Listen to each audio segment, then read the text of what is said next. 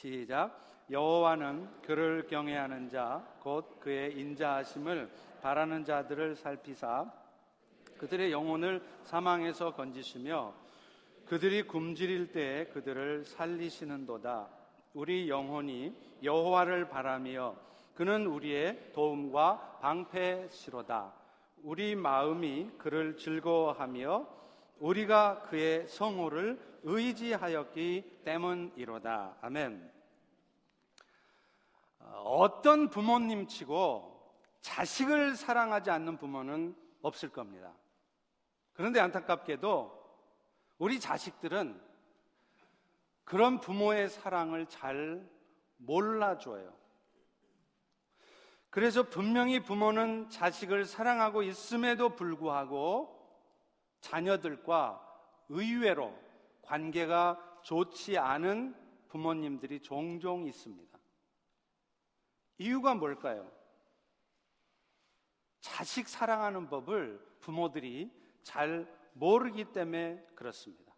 분명 눈이라도 빼주고 싶을 정도로 자식을 사랑하는데 내가 사랑하고 싶은 방법으로 사랑을 하는 거예요. 애들이 원하는 방법대로, 애들이 원하는 대로 사랑해 주는 게 아니라 내 방식대로, 내 생각대로 사랑을 해 주는 것이죠. 자식 사랑하는 법을 잘 모르는 것입니다. 그러다 보니 결국 자녀들은 그런 부모의 사랑을 받아들이지도 못하고 이해하지도 못하는 것이죠.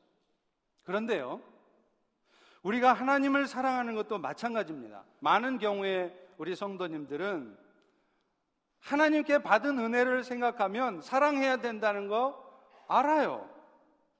그런데 문제는 막상 어떻게 하는 것이 하나님을 사랑하는 것인지를 잘 모른다는 거예요. 그래서 나름대로는 열심히 신앙생활도 하고 열심히 사랑하려고 하는데 신앙생활 자체가 만족이 없어요. 열심히 하고 있는데 기쁨이 없어요. 하나님 사랑하는 법을 잘 모르니까 그렇습니다. 오늘 본문은 우리가 왜 하나님을 사랑해야 되는지 그리고 어떻게 하는 것이 하나님을 사랑하는 것인지에 대해서 가르쳐 주고 있습니다. 사랑하는 성도 여러분, 오늘 우리에게는요, 하나님을 사랑해야 될 분명한 이유가 있습니다. 그리고 그런 이유를 우리가 알게 될 때 우리는 더 잘, 더 기쁨으로 하나님을 사랑할 수 있게 되는 것입니다. 그렇다면 여러분, 우리가 하나님을 사랑해야 되는 이유는 도대체 뭘까요? 무엇보다도 그분이 바로 우리의 영혼을 구원하신 분이시기 때문에 그렇습니다. 할렐루야. 우리 다 같이 19절을 읽어보겠습니다. 시작. 그들의 영혼을 사망에서 건지시며 그들이 굶주릴 때 그들을 살리시는 도다. 여러분, 이 땅에 살아가는 세상의 사람들은요, 자신들이 지금 왜 이렇게 힘들게 인생을 사는지 그 이유를 잘 몰라요. 그냥 뭐 인생 사는 게 다 그렇지 뭐. 이민 생활이라는 게 다 어렵고 힘든 것이지 뭐. 그렇게 하면서 그냥 그렇게 힘들게, 힘들게 살아가고 있는 것입니다. 그런데 사실은요, 우리 인생살이가 그렇게도 힘들고 고달픈 이유는 사람들이 하나님을 떠나 살기 때문에 그래요. 하나님을 알지도 못하고 하나님을 알아도 하나님의 뜻대로 사는 게 아니라 오늘 또 내 뜻대로 내 욕심대로만 그저 열심히 사니까 인생이 참으로 힘들고 어려운 것입니다. 사람들은 그렇게 인생을 열심히 살아가지만 결국에는 힘들게 힘들게 살아가다가요 어느 순간에 죽음을 맞이해요. 우리 사람들에게는 참 이율배반적인 요소가 있습니다. 인생 참 힘들게 사시는 분들이 종종 그런 말이에요. 야, 야, 이렇게 사느니 차라리 죽어버렸으면 좋겠다. 말은 그렇게 하면서요, 막상 죽는 것은 또 두려워합니다. 그도 그럴 것이 우리 안에는 다 죽음을 두려워할 수밖에 없는 육체의 본성이 있기 때문에 그런 거예요. 그래서 성경에는 그런 인생을 뭐라고 표현했느냐?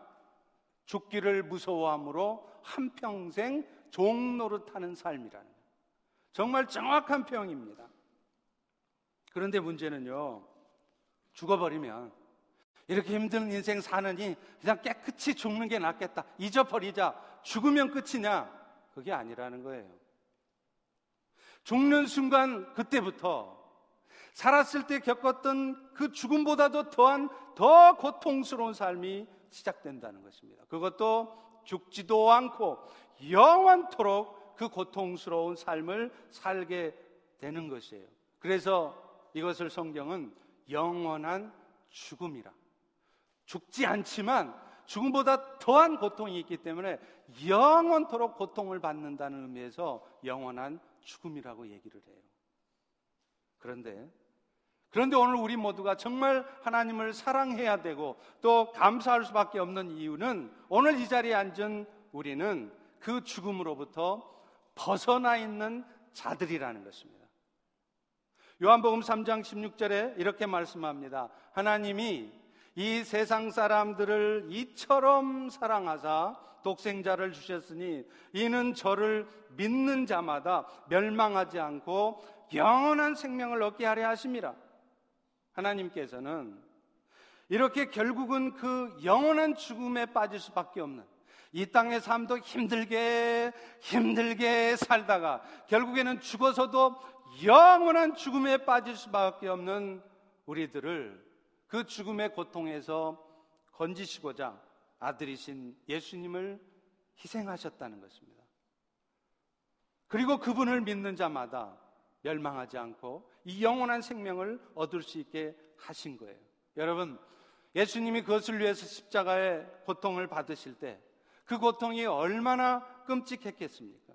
오직했으면요, 고대 사회에서는 가장 흉악한 범죄인들을 죽일 때 바로 이 십자가 처형을 사용했다고 합니다. 또 예수님은 그 십자가의 죽음 가운데 있을 때 얼마나 멸시를 받으시고 오늘 여러분들이 잠시 잠깐 마음 상하는 얘기 듣는 거? 여러분이 잠시 잠깐 대우받지 못하고 무시받는 거? 이것과는 비교할 수 없는 그 조롱과 멸시를 다 받으셨어요. 그런데 이 모든 고통을 누구를 위해서 감당하셨느냐 하면 오늘 또 여전히, 여전히 마음속으로는 죄 지을 생각밖에 할 수 없는 우리들을 위해서 하신 일이었습니다. 오늘 우리는 여전히, 여전히 하나님 밖에 살았고요. 그럴듯하게 예배도 드리고 뽐나게 앉아 있지만 우리의 마음속으로는 여전히 죄를 짓습니다. 그리고 여건과 환경만 갖추어지면 수시로 우리는 입술로 범죄합니다. 내 육신에 조금만 유익이 되는 것 같으면 피를 흘려서라도 어떤 수단과 방법을 가리지 않고서라도 그것을 쟁취하고자 하는 그런 악한 마음 가운데 살아가는 자들이었고 어쩌면 지금도 그런 모습들이 여전히 있다는 것이에요. 그런데 그런데 예수님께서는 그런 우리를 대신해서 십자가에 죽으심을 당하신 것이었습니다. 그런데 여러분, 우리가 정말 감사해야 되는 또 하나의 이유가 있어요. 우리는 그런 하나님의 사랑, 예수 그리스도의 십자가의 은혜를 입기에는 전혀 자격이 없는 사람들이었다는 것이지요.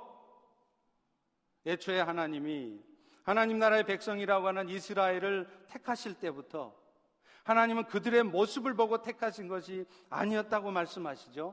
신명기 7장 6절에서 8절에 보십시오. 너는 여호와 너의 하나님의 성민이라. 하나님의 거룩한 백성이래요. 그런데 그들이 왜 거룩한 백성이 되었느냐?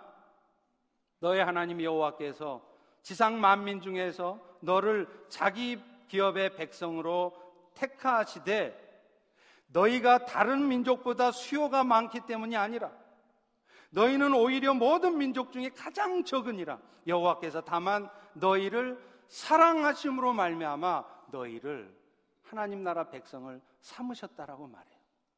이스라엘을 택하면 저 민족은 아주 강성하고 아주 강대하기 때문에 온 세상에 하나님이 어떤 분이신지를 마음껏 나타낼 수 있는 그런 훌륭한 민족이었기 때문에 이스라엘을 택한 게 아니라 오히려 너무나도 보잘 것 없고 가장 적은 수에 찌질이도 찌질이도 그런 찌질이가 없는 그런 이스라엘을 택하셨다는 것입니다. 하나님이 오늘 우리가 이렇게 하나님, 하나님의 자녀가 되게 하신 것도 사실은 그 사랑 때문이었습니다. 이스라엘을 택하신 하나님의 사랑. 그 사랑으로 오늘 또 우리를 하나님의 자녀로 삼아주시고 정말 보잘 것 없고 하나님 앞에 이쁜 짓 하나도 한 거 없고 오늘도 늘 틈만 나면 마음속으로 어떻게 하면 세상 가운데 내 욕심을 이룰 수 있을까? 그 욕심을 따라 살기에 바쁠 수밖에 없는 우리들을 위해서 하나님은 십자가를 희생시키셨다는 것입니다. 로마서 5장 8절의 말씀입니다. 하나님은 우리가 아직 죄인 되었을 때 그리스도께서 우리를 위하여 죽게 하심으로 우리에 대한 자기 사랑을 확증하셨다. 언젠가요? 이 부분을 목하는 목사님께서 설교 중에 비유로 말씀을 하시더라고요. 큰 화재가 나서 많은 재산 손실이 발생하고 많은 사람들이 죽게 됐습니다. 그런데 그 화재가 어떻게 생겼느냐면 누군가가 불을 지른 거예요. 방화를 한 것이었죠. 그런데 그 화재를 진압하는 과정에서 소방관이 목숨을 걸고 사람을 하나 그 불길에서 구출해 냅니다. 그리고 그 과정에서 안타깝게도 소방관은 그 불길에서 빠져나오지 못하고 순직하게 되었어요. 그런데 여러분, 그 불길에서 구해 나온 사람이 누구냐? 바로 그 화재를 일으킨 장본인 방화범이었습니다. 그 정, 장면을 보면서 정작 살아야 될 사람은 죽고 정작 죽어야 될 놈은 죽었구나 싶더라는 거예요. 그런데 여러분, 이 자리에 앉아 있는 우리 모두가 사실은 그 방화범 같은 존재라는 거예요. 그 순직하신 소방관은 바로 우리를 위해서 생명을 버리셨던 예수님이시라는 거예요. 그 예수님의 그런 고귀한 희생을 통해서 오늘 우리가 그 죽음의 고통으로부터 건진받은 것입니다. 그것도, 그것도 아무런 공로도 없고, 아무런 자격도 없고, 심지어는 이미 구원받은 이 순간에도 그 은혜를 생각하기보다는 오늘 또 어떻게 하면 이 땅에서 뽐나게 살아볼까를 걱정하는 우리들을 위해서 말입니다. 그런 하나님의 사랑을 확인하게 되면 우리 역시 그 하나님을 사랑할 수밖에 없겠죠? 근데 문제는 앞서 말한 것처럼 도대체 어떻게 하는 것이 하나님을 사랑하는 것인지를 우리는 잘 모른다는 거예요. 우리는 그저 하나님을 사랑한다 그러면 어, 하나님 말씀 잘 듣고 또 말씀대로 순종하며 사는 것이지 이렇게 생각합니다. 맞습니다. 하나님을 진짜 사랑하는 사람이라면 하나님 말씀 듣기를 즐겨하게 되겠죠? 또 그 말씀대로 살려고 순종하며 살려고 애쓰겠죠. 뜻대로 잘 되지는 않을지언정 말입니다. 그런데 여러분, 우리가 하나님을 진짜 기쁘시게 하는 것은 따로 있습니다. 바로 우리가 먼저 하나님의 말씀대로 살려고 열심히 노력하는 것에 앞서서 먼저 하나님을 기뻐하고 또 하나님에 대해서 기대를 갖는 것입니다. 나는 부족하고 나는 연약하고 나는 죄악뿐이지만 이런 나를 통해서도 역사하고 싶어 하시는 하나님, 그 하나님을 기대하는 거예요. 나는 여전히 부족하고 심지어는 죄도 짓고 어두움 가운데 있을지라도 이런 나를 극률히 여겨주시는 오늘도 나를 포기하지 않으시고 여전히 동일한 사랑으로 바라보시는 그 하나님을 바라보는 겁니다. 이것을 하나님이 기뻐하시는 거예요. 오늘 본문 18절을 다 같이 한번 읽어보겠습니다. 시작. 여호와는 그를 경외하는 자, 곧 그의 인자하심을 바라는 자들을 살피사. 여러분, 성경에 보면 경외하는 단어가, 경외한다라는 단어가 영어로는 fear, 이렇게 되어 있습니다. 그렇기 때문에 우리는 하나님을 경외한다 하면 항상 하나님을 두려워하고 하나님 앞에 조심하는 것이라 생각해요. 조금이라도 하나님 앞에 잘못된 짓 하면 그 하나님이 매를 들고 그냥 확 후려칠 것 같아서 늘 하나님 앞에서 벌벌벌벌 떨면서 그렇게 신앙생활 하는 것, 이것을 하나님을 경외하는 것이라고 생각합니다. 그렇지만 여러분, 이 경외하다라는 단어 뜻에는 하나님을 두려워한다는 뜻도 있지만 하나님을 철저히 신뢰한다는 의미도 있습니다. 조금만 잘못해도 벌 줄까봐 하나님 앞에 두려워 떨며 사는 것, 이것이 하나님을 경외하며 사는 게 아니라 오히려 하나님을 신뢰하기 때문에 심지어는 내가 아무리 부족하고 연약해도 내 상황이 아무리 어렵고 힘들어도 이런 상황 속에서도 여전히 하나님을 향한 기대를 갖고 그러기 때문에 그 하나님을 즐거워하고 하나님을 기뻐하며 사는 것 이것이 하나님을 진짜로 경외하는 거예요. 오늘 본문도 그렇게 말씀하고 있지 않습니까? 하나님을 경외하는 자 곧 어떤 자라고요? 하나님의 인자하심을 바라보는 자. 그런 사람들이 하나님을 경외하는 거라는 거예요. 여러분, 우리가 자식을 키워보지만 여러분 어떤 자식이 더 이쁘시던가요? 부모 말 잘 듣고 무슨 말 하지 않아도 지가 알아서 할 일 딱딱딱 하고 든든하고 믿음 갑니다. 그런데요, 진짜 이쁘고 사랑스러운 아이는 말도 더럽게 안 듣고 심지어는 말썽도 부르지만 부모 보기를 기뻐하는 아이들. 한 달에 한 번씩, 명절에 한 번씩이나 어쩌다 한 번 의무감에서 부모한테 전화하는 자식이 아니라 매일매일 엄마, 아빠, 오늘 어땠어요? 늘, 늘 엄마 아빠의 안부를 묻고 엄마 아빠 보기를 즐겨하는 그 아이들, 부모에게 엉겨붙는 아이들, 이런 아이들이 더 이쁜 겁니다. 자신의 옷에 얼룩이 잔뜩 묻어 있어도 그래서 이런 옷으로 내가 엄마한테 안기면 우리 엄마가 옷이 더러워지겠지? 그걸 뻔히 알면서도 그냥 엄마가 좋으니까 엄마 옷이 더러워지든 말든 나는 엄마가 좋으니까 하면서 엄마에게 덥석 안기는 그런 아이들이 이쁘지 않습니까? 하나님도 마찬가지예요. 우리는 그저 일 잘하고 봉사 열심히 하는 그런 모습으로 살아야만 하나님이 기뻐하실 것이라 생각합니다. 물론 그런 우리들의 모습 때문에 하나님이 영광 받으시고 기뻐하시기도 하겠죠. 그러나 하나님이 정말 오늘 여러분들에게 먼저 그런 삶에 앞서서 먼저 기대하는 것은 여러분 자신들이 그런 하나님을 기대하는 거예요. 그런 하나님을 기뻐하고 즐거워하는 것을 원하십니다. 기독교의 교리를 문답식으로 잘 정리해 놓은 책이 요리 문답서예요. 17세기경에 웨스트민스터 그 회의를 통해서 이 기독교의 교리가 무엇이냐 그걸 정해놓은 게 요리 문답서입니다. 저도 언젠가는 이 기독교 교리를 여러분들에게 꼭 가르쳐 드리려고 해요. 이 교리를 모르니까 성도들이 인생에 조금만 어려움이 와도 금방 시험 들어요. 금방 어둠에 빠지는 거예요.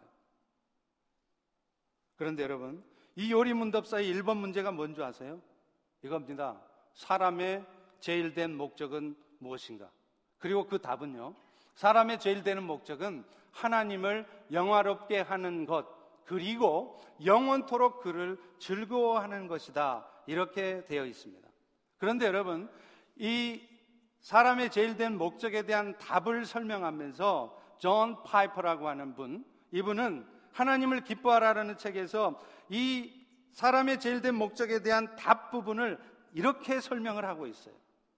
우리가 고백하고 있는 이 웨스트민스터 요리문답의 1번 문제에서는 한 단어에 주목해야 된다. 그게 뭐냐면 사람의 제일 되는 목적은 하나님을 영화롭게 하는 것이다. 그리고 and 이 단어에 집중하라는 거예요. 그리고 영원토록 그분을 즐거워하는 것이다. 이렇게 말합니다. 분명히 신학자들은 하나님을 영원토록 즐거워하는 것과 그분을 영원토록 즐거워하는 것은 다른 것이라고 말하지 않는다는 거예요.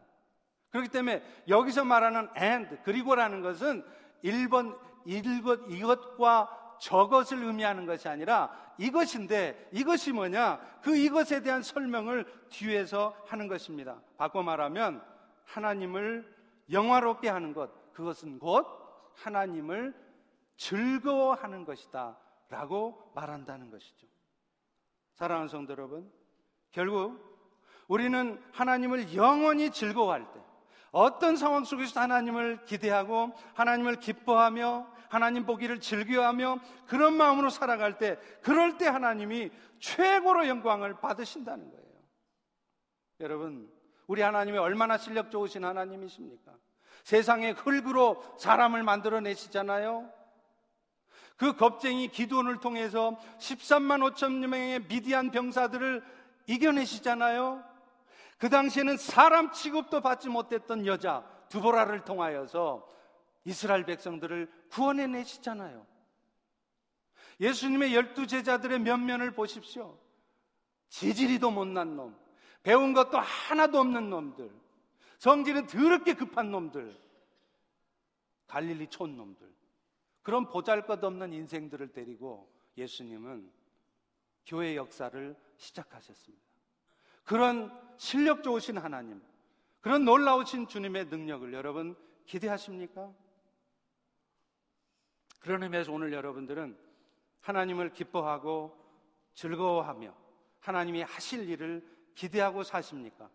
아니면, 아니면, 어찌하든지 나름대로 하나님의 뜻대로 열심히 살려고는 하지만 그 뜻대로 살지 못하고 있는 자신의 모습을 보면서 누가 뭐라고도 안 했는데 목사님이 뭐라고 그런 것도 아닌데 자기 스스로가 죄책감에 휩싸여서 떳떳하지 못한 그런 삶을 살고 계십니까? 또 아니면 하나님을 향한 기대는 전혀 없이 하나님하고는 상관없이 그저 내가 인생 열심히 살아야 이 비즈니스, 이 직장에서 최선을 다해서 일해야 내 인생이 펼쳐지지 하는 그런 마음만 갖고 열심히 그저 열심히만 살고 계십니까? 우리가 하나님을 향해서 항상 기대를 갖고 살아도 좋은 이유는요. 우리 하나님은 우리의 어떤 연약한 모습에도 불구하고 그런 우리를 포기하지 않으시는 분이시기 때문에. 지금 이런 절망적인 상황 속에서도 선한 뜻 가운데 우리의 삶을 이끌어 가시고 그리고 결정적인 때에 우리의 도움이 되시고 방패가 되시는 분이시기 때문에 그렇습니다. 오늘 본문 19절 후반부와 20절 같이 읽어보겠습니다. 그들이부터 시작. 그들이 굶주릴 때 그들을 살리시는도다. 우리 영혼이 여호와를 바라며 그는 우리의 도움과 방패시로다. 여러분, 그분은 우리가 굶주려 있을 때 우리의 삶을 책임지실 뿐만 아니라 진짜 위기에 처했을 때 진짜로 우리의 도움이 되시는 분이십니다. 방패가 되시는 분이세요. 물론 하나님이 우리의 삶을 이끌어 가시는 길에도 때로 넘어질 수밖에 없는 가시밭길, 험한 자갈밭길 있습니다. 여러분, 오해하지 마세요. 하나님이 여러분의 삶을 이끄신다고 그래서 여러분의 삶이 항상 모든 일이 다 순조롭게 잘 된다고 생각하지 마세요. 그렇지만 또 하나 기억하십시오.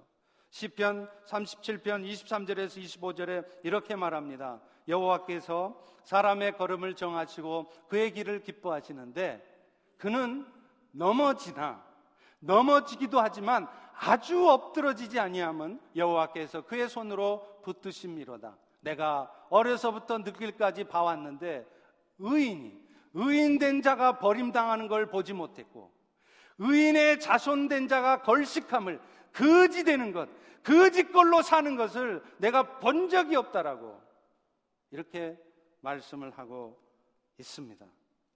우리 삶에도 분명히 넘어지게 되는 일 분명히 와요. 그렇지만 하나님은 그런 시간들을 통해서 여러분들이 여러분 스스로를 돌아보게 하시는 거예요. 더 새롭게 하시려는 것입니다. 그런데 우리는 어떻습니까? 조금 넘어지는 상황만 오면 아주 엎드러지는 줄 알아요. 아주 절망적으로 생각해요. 이제 다 끝났다 생각한다는 겁니다. 그런데 오늘 말씀이 뭐라 그래요? 넘어지지만 아주 엎드러지지 않은데요. 다 끝난 것 같지만 하나님께서 반드시 당신의 방법을 통해서 회복시키시고 다시 일으켜 세우신다는 거예요. 그러니 그런 하나님의 일하심이 있는데 왜 여러분 그렇게 절망하십니까? 왜 무너져 계십니까? 이제 모든 게 다 끝난 것처럼 이제 소망 없고 이제 아무런 회복도 있지 않을 것처럼 그렇게 살아가십니까? 또 의인의 자손이 걸식함을 보지 못했대요. 이 말이 무슨 말이에요? 먹고 살 일 염려하지 말라는 거예요. 여러분 왜 이렇게 먹고 사는 거 염려하세요?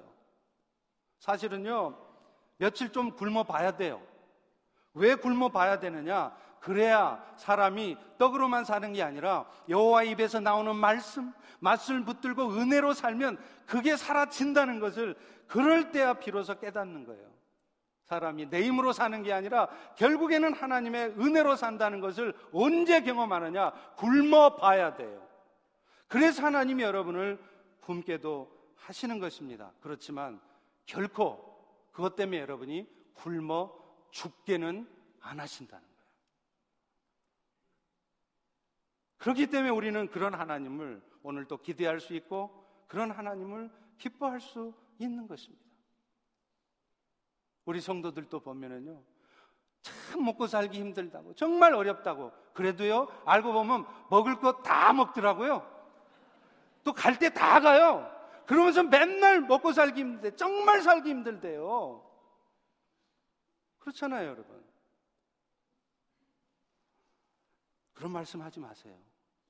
레이기 24장 3절에 보면 대제사장 아론의 직무가 나와요. 아론은 회막 안에서 저녁부터 아침까지 여호와 앞에 항상 등잔불을 정리할지니 대제사장의 임무가 뭐냐? 등잔불을 정리한대요. 근데 여러분 그 정리한다는 단어가 히브리 원어의 뜻이 뭐냐면 관리한다는 뜻이에요. 다시 말하면 항상 등잔불이 꺼지지 않도록 기름을 계속 부어주시고 또 그 등잔불이 꺼지지 않도록 심지가 너무 많이 타들어가면 그 심지 끄트머리를 잘라줘야 돼요. 이 일을 대제사장이 한단 말이에요.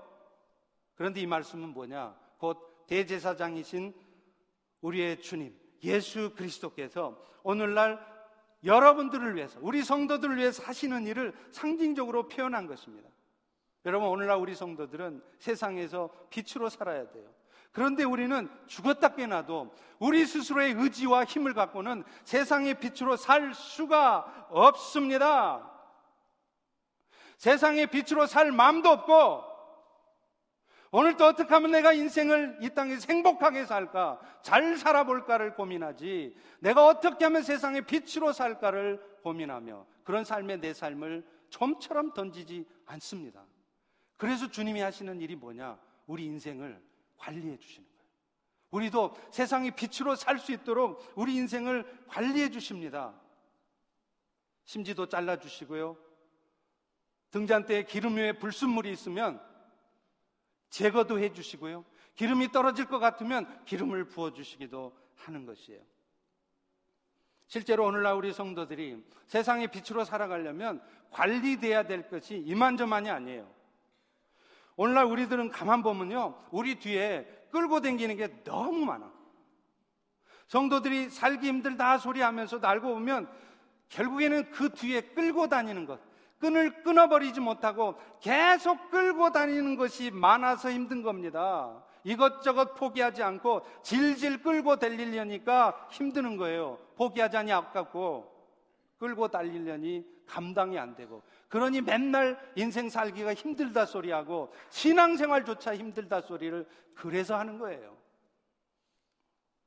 2, 3일 여행 가면서 어떤 분은 짐을 쌌는데 무슨 이민 가는 줄 알아. 모든 경우의 수를 대비해서 운동할 때, 또 해변을 걸을 때, 공식적인 파티에 갈 때, 신발을 다섯 개를 갖고 가. 할렐루야. 웃지만 여러분들이 지금 그러고 있어요.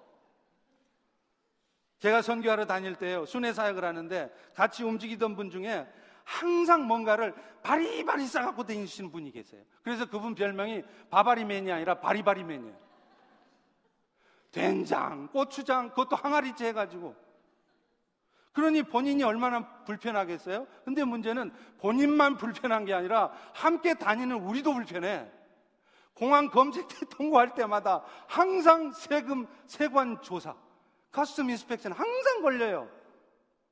그, 그, 그분 한 사람 때문에 모든 선교팀들이 다 기다려야 돼. 얼마나 불편해요? 바리바리 싸갖고 다니니까. 오늘 우리 인생이 그렇다 이 말이에요. 끊어버리면 될 거를, 포기해버리면 될 거를 포기 안 해요. 그거 꼭 있어야 된다는 거예요.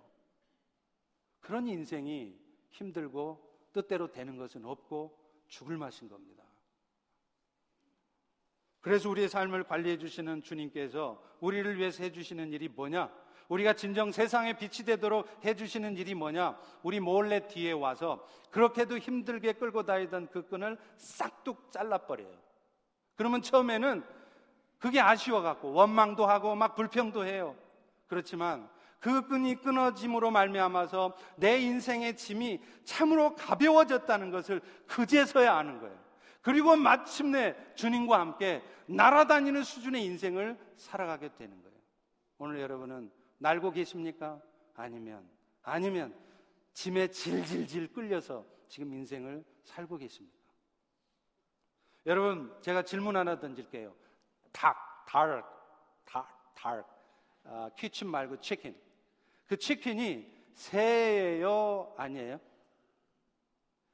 하도 닭들이 땅에만 붙어 댕기니까 사람들은 닭이 새인 줄을 몰라요. 닭 자신들도 몰라. 지가 새인 줄을 몰라요. 그런데 어느 순간 자신이 새라는 것을 확인하는 날이 와요. 어떤 날일까요? 옆집에 개 밥그릇 훔쳐먹다가 개한테 쫓겨가지고 죽으라고 도망갈 때. 그때 비로소, 아, 내가 새구나. 그때 깨닫는다는 거예요. 바로 그렇습니다. 그동안 떨쳐버리지 못했던 세상에 대한 미련 때문에 우리의 삶은 날지도 못하고 세상에 빛이 되지도 못했어요. 지금 여러분의 인생 가운데 하나님이 개입하시는 이유가 뭐냐? 그 끈 끊어주시려고 그러는 거예요. 그래서 네 인생도 날 수 있는 인생이라는 것을 경험시켜 주시려는 겁니다. 그런데 우리는 자꾸만 없어진 짐들을 보면서 내 인생은 왜 이렇게 안 풀리냐고 불평만 하고 있는 거예요. 여러분, 그거 없어도 삽니다. 그거 없어도 잘 돼요. 하나님을 기대해 보세요. 그리고 사실은요, 그분이 우리의 진정한 도움이 되시고 방패가 되신다는 것은 언제 깨닫게 되느냐? 그거 없어질 때 깨달아요. 그것이 사라졌을 때 나는 꼼짝없이 죽는 줄 알았는데 아니네. 진짜 여호와께서 도움이고 방패 대신에 그제서야 깨닫습니다. 그리고 그것을 한 번 깨달은 사람은 이제는 그 이후부터는 인생에 어떤 어려움이 와도 세상의 빛으로 사는 거예요.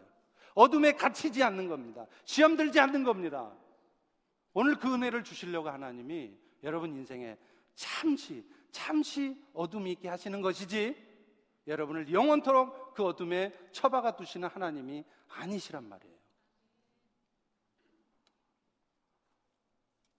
우리 다 같이 한번 따라서 해보겠습니다. 그거 없어도 된다. 그거 없어도 잘 산다.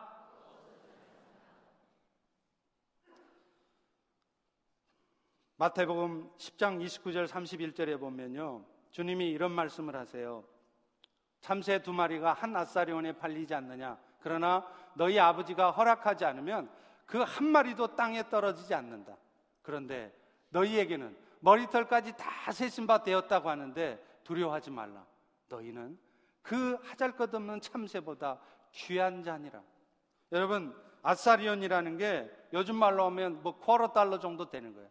참새 두 마리 다 해봐야 쿼러 달러도 안 된다는 거예요. 그런데 그런 보잘것없는 참새도 참새도 하나님이 허락해야 땅에 떨어진다는 거예요. 그런데 하물며 참새보다 훨씬 더 소중한 여러분들의 인생의 문제를 하나님이 모르시겠냐는 거죠.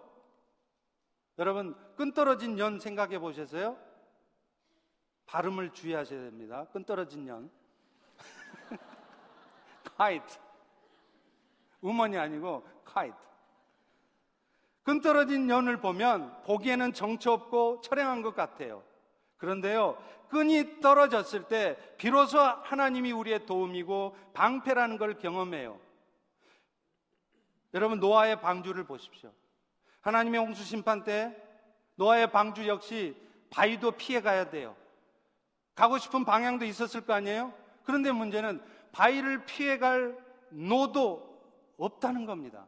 가고 싶은 곳으로 가려면 열심히 노를 저어가야 될 텐데 노가 없어요. 그런데 방주는 바위에 부딪혀서 침몰하지도 않았습니다. 그리고 정확하게 하나님이 예비하신 아라랏산에 도착했어요. 왜요? 하나님께서 친히 친히 운전해 주셨기 때문에 그렇습니다. 그런 하나님을 여러분 경험해 보시지 않으시겠습니까? 데콜로레스 그런 하나님을 여러분 기대해 보고 싶으시지 않으세요? 그러려면 여러분도 끈이 좀 떨어져 봐야 돼요. 끈 떨어진 년. 얼마나 자유롭습니까? 제가 일부에 이 끈 떨어진 연에 대한 얘기를 하니까 어떤 여자 성도님 와서 그러더라고요. 목사님, 그 말씀에 제가 정말 은혜 받았어요. 그런데 저는요, 쓸개 빠진 년이에요. 이러시더라고요. 우리 다 같이 따라서 해보겠습니다. 나는 끈 떨어진 연이다. 그래도 안 죽습니다. 걱정 마세요. 왜 이렇게 어둠에 쌓여 살아가 있어요? 말씀을 맺습니다. 오늘도 하나님은 우리 인생이 사실은 정말로 자유로운 인생 되게 하시려고 인생 관리해 주시는 것 뿐이에요. 그렇지만 두려워하지 마십시오. 내가 하나님 앞에 얼마나 소중한 존재인가를 확인하고 나면 하나님을 향한 기대를 갖고 나면 세상 두려울 거 없어져요. 잠깐 부딪힘이 있어도 그거 결론 아닙니다. 시편 기자는 마지막 21절을 읊조리잖아요. 우리 마음이 즐거워하며 우리가 그의 성호를 하나님의 이름을 의지하기 때문이라. 우리 하나님은요, 이름값을 하시는 분이세요. 우리 하나님은 전능의 하나님, 엘로힘의 하나님이십니다. 우리 하나님은 어떤 상황 속에서도 약속한 것을 지키시는 언약의 하나님, 제호바스 여호와, 여호와 하나님이십니다.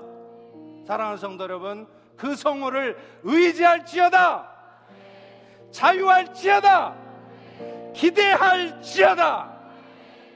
일어나시 바랍니다. 우리 다 기대라는 찬양을 기쁨으로 한번 하겠습니다.